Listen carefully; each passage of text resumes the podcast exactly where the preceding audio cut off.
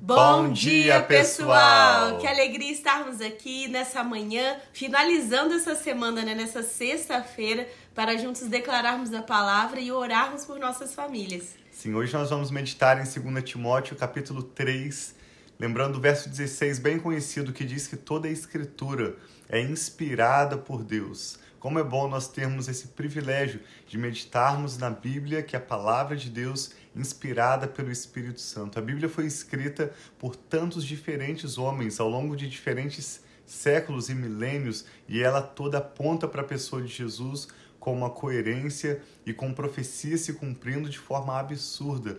E quando o apóstolo Paulo escreve que toda a escritura é inspirada por Deus, esse termo inspirada significa que Deus falou, Deus soprou, quando nós falamos, existe um ar que sai da nossa boca para conduzir, não é o que nós estamos querendo comunicar. E nós temos aprendido e compartilhado com vocês a importância de nós declararmos a palavra de Deus. Quando a Bíblia ensina sobre meditar na palavra dia e noite, ela não fala simplesmente de uma de um exercício mental, mas sim de com a sua boca e com a sua voz você falar a palavra que é inspirada pelo Espírito Santo. E assim nós experimentamos transformação pessoal e de todo o ambiente ao nosso redor.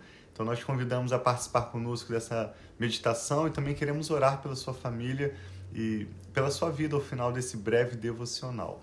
Sim, então é por isso que nós declaramos aqui com vocês. Isso é um bom exercício para nós também, que ao, ao estarmos aqui declarando, lendo a palavra de Deus, nós estamos trazendo esse sopro, né? E a fé vem pelo ouvir e o ouvir da palavra de Deus. Então, o nosso desejo é que os nossos corações, cada pessoa que está aqui unida conosco, nós possamos ser cheios de fé Amém. ao receber as palavras de Deus. Então, vamos orar pedindo ao Espírito Santo para trazer revelação, trazer a bênção, a paz do Senhor sobre as nossas vidas. Pai, obrigada por esse novo dia. Obrigado. Obrigada por essa nova manhã que as tuas misericórdias se renovam sobre as nossas vidas. Nós pedimos, Pai, traga a revelação da tua palavra. Nós pedimos que o teu espírito, espírito de conhecimento, de sabedoria, de discernimento, seja sobre nós e venha revelando, Pai, a tua vontade e a tua verdade para nós. Nós te louvamos e te agradecemos. Em nome de Jesus. Amém. Então hoje nós vamos ler segunda carta de Paulo a Timóteo, capítulo 3. Começa dizendo sobre a impiedade dos últimos dias. Saiba disto: nos últimos dias sobrevirão tempos terríveis. Os homens serão egoístas, avarentos, presunçosos, arrogantes, blasfemos, desobedientes aos pais, ingratos, ímpios, sem amor pela família, irreconciliáveis, caluniadores, sem domínio próprio, cruéis, inimigos do bem, traidores precipitados, soberbos, mais amantes dos prazeres do que amigos de Deus, tendo aparência de piedade, mas negando seu poder. Afaste-se desses também. São esses os que introduzem pelas casas e conquistam mulheres instáveis, sobrecarregadas de pecados, as quais se deixam levar por toda espécie de desejos. Elas estão sempre aprendendo mas jamais conseguem chegar ao conhecimento da verdade. Como Janes e Jambres se opuseram a Moisés, esses também resistem à verdade. A mente deles é depravada, são reprovados na fé. Não irão longe, porém, como no caso daqueles, a sua insensatez se tornará evidente a todos.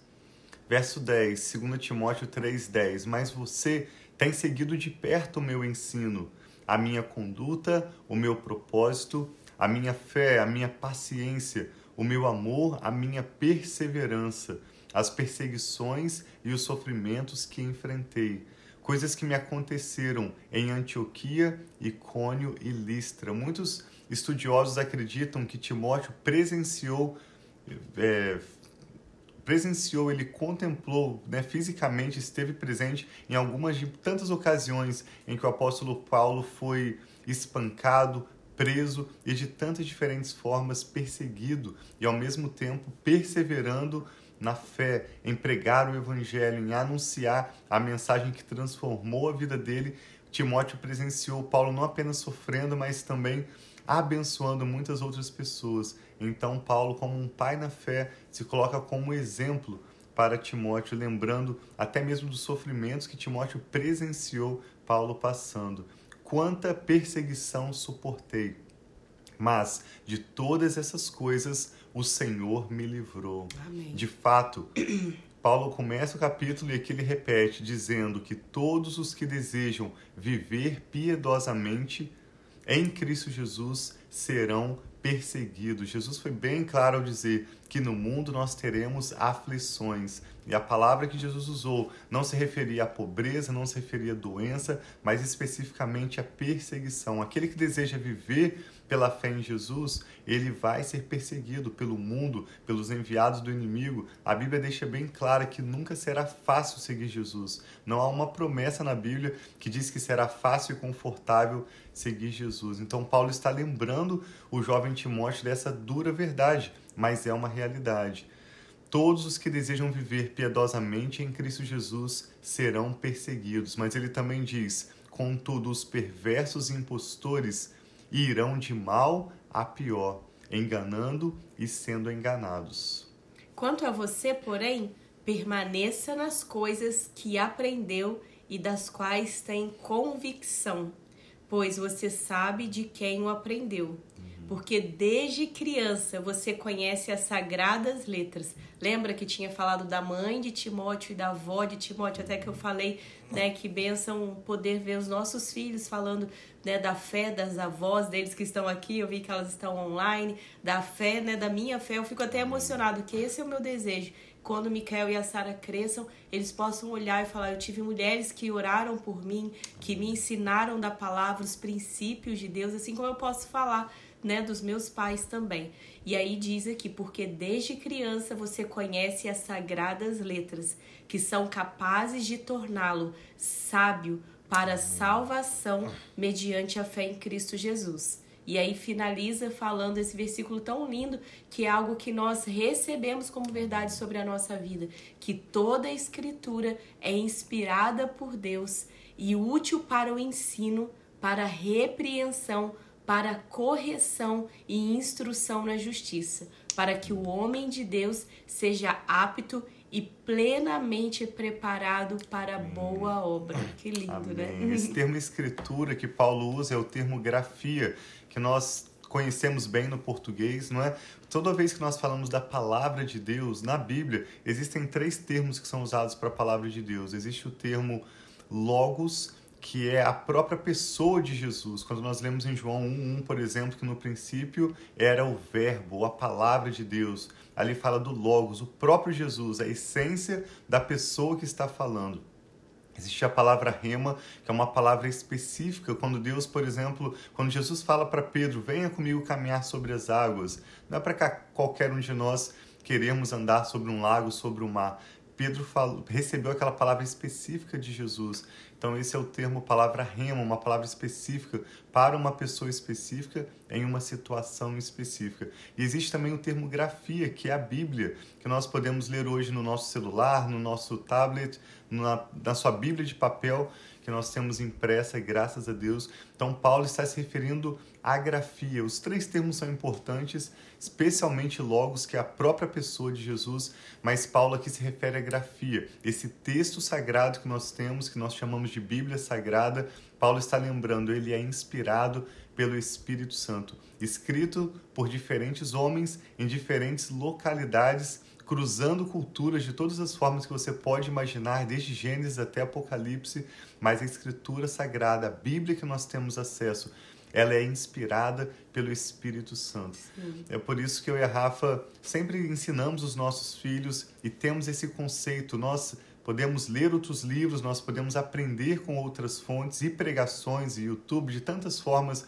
mas por favor considere isso como uma sobremesa, aquela bala, aquele sorvete que você come depois da sua refeição. A palavra de Deus é aquilo que realmente é arroz, feijão, aquilo que realmente nos dá sustância. Você somente recebe fé através da palavra de Deus. Jamais você vai receber fé verdadeira através de qualquer outra leitura, por melhor ou mais agradável para você que seja. Somente a palavra de Deus é que traz esperança verdadeira e a revelação do Espírito Santo. E pode ter certeza também, se, se você lê outras literaturas e sente inspirado, se for né, uma literatura bíblica, pode saber que o que, que mais te inspirou não foram os uhum. pensamentos humanos, mas as verdades bíblicas, os conceitos bíblicos, os princípios da verdade do Senhor que estão incluídos nessa outra literatura é sem verdade. ser a Bíblia. Então, tantas vezes, né, você já pode ter lido algum livro e falou, nossa, que livro abençoado, mas eu tenho certeza que o que mais te abençoou foram as partes que falam dos princípios da verdade de Deus. Tá? Sim, nós escrevemos um devocional semanal e compartilhamos. Esse texto vai para aproximadamente 6 mil famílias que nós servimos aqui em Austin, pessoas de diferentes lugares do mundo que nós servimos, então nós temos os contatos e enviamos todo final de semana um, um curto devocional em inglês. E alguns dias atrás, uma senhora passando no estacionamento elogiou para um dos voluntários o, o, texto, ela falou que ela tem sido muito edificada, muito abençoada. A gente sempre usa um, um, parágrafo ou dois e em seguida um texto, um verso bíblico. E aí esse voluntário me chamou para que ela né, soubesse que eu, o pastor com quem eu trabalho, escrevemos esses textos. E o que mais me alegrou foi quando ela disse para mim assim: Ah, eu gostei tanto, algo que marcou muito meu coração. E ela citou um verso do Salmo 34, que nós amamos, que diz: Aqueles que olham para o Senhor estão radiantes de alegria e o seu rosto jamais mostrará decepção. Então, quando ela mencionou a palavra de Deus, aquela senhora não sabia que aquilo era um verso bíblico, mas nós estávamos escrevendo e comunicando a palavra de Deus. Eu pude perceber nos olhos dela que aquilo gerou fé, aquela palavra trouxe esperança, porque nós não estávamos comentando de opiniões nossas ou de outras filosofias, mas a palavra de Deus. Sim. Eu gosto também quando John Wesley cita essa frase dizendo: Eu sou um homem de um único livro. O próprio John Wesley escreveu muitos livros e comentários bíblicos, mas ele considerava a Bíblia acima de tudo. Assim como Paulo também pede a Timóteo, nós vamos ver amanhã, quando ele fala: Quando você vier me visitar, traga minha capa, os livros e especialmente os rolos, porque os rolos eram os pergaminhos que continham a Escritura Sagrada. Então, a palavra de Deus é tão preciosa, tão linda, e não existe nada que vai nos ensinar e abençoar a nossa descendência, trazer futuro para a nossa família como a palavra de Deus. Nada se compara à palavra de Deus. Obrigado, Senhor, pela sim, sua bendita sim, palavra. Amém. Como o salmista Davi disse, tua palavra é verdadeiramente uma sim, lâmpada para os nossos pés, uma luz para o Amém, nosso caminho. Pai, é a tua palavra que nos traz razão de viver mesmo no momento de sofrimento, como Paulo cita hoje nas perseguições, é a tua palavra que nos dá vida, é a tua sim, palavra sim. que nos dá sabedoria para as decisões difíceis do dia a dia. E nós te pedimos, pela sua graça e misericórdia, que o Senhor abra o nosso entendimento e nos dê olhos para ver e ouvidos para ouvir as maravilhas da tua palavra, Amém, para Senhor. podermos conhecer o Senhor Jesus, o Logos de Deus, para podermos ser guiados pela voz do teu Espírito, pelo teu sopro que traz paz aos nossos corações e nos dirige assim às suas prioridades, Amém, pai, que para assim que em seja. tudo o teu nome seja glorificado. E nós oramos hoje, Pai, para que o Senhor venha falar sobre essa pessoa que agora está orando conosco, acompanhando essa ministração. Nós cremos que apenas uma palavra do Senhor pode mudar a realidade dessa pessoa. Amém, Senhor. Nós cremos, Pai, apenas uma palavra, como aquele homem disse a Jesus: Não precisa vir à minha casa, mas libere apenas uma palavra e o meu servo será curado. Amém, Eu creio Senhor. que agora mesmo, Pai, à medida em que o teu Espírito Santo sopra e fala palavras específicas sobre as realidades vividas por cada pessoa que está orando conosco agora, o Senhor está realizando milagres. Amém, e pai, como nós sempre experimentamos pai, curas, na nossa própria pai, vida e nas Escrituras, o Senhor sempre confirma a tua palavra Amém, com curas, Senhor. sinais, milagres Amém, e maravilhas. Senhor, assim nós oramos seja. em concordância valorizamos e com temor e tremor nós recebemos a tua palavra com gratidão. Sim, te louvamos, pai. pai. te damos graças. Oramos por um final de semana abençoado, Sim, que o pai, Senhor fique conosco. Abençoe essa família que está orando conosco agora Amém, também. pai. Pedimos a tua shalom, paz Sim, e prosperidade. Senhor para Amém, a glória Senhor, do que Senhor. assim. Entregamos o nosso futuro em tuas mãos e te damos graças, Pai, em nome do Senhor Jesus. Amém. Então tem um final de semana abençoado. Hoje é sexta, Amém. então amanhã nós tiramos o day off, né? Um dia sem estar aqui na, na live, então nos vemos nos domingos, né? Pra Shabbat Shalom, finalizar. Deus abençoe muito sua família. Um ótimo final de semana.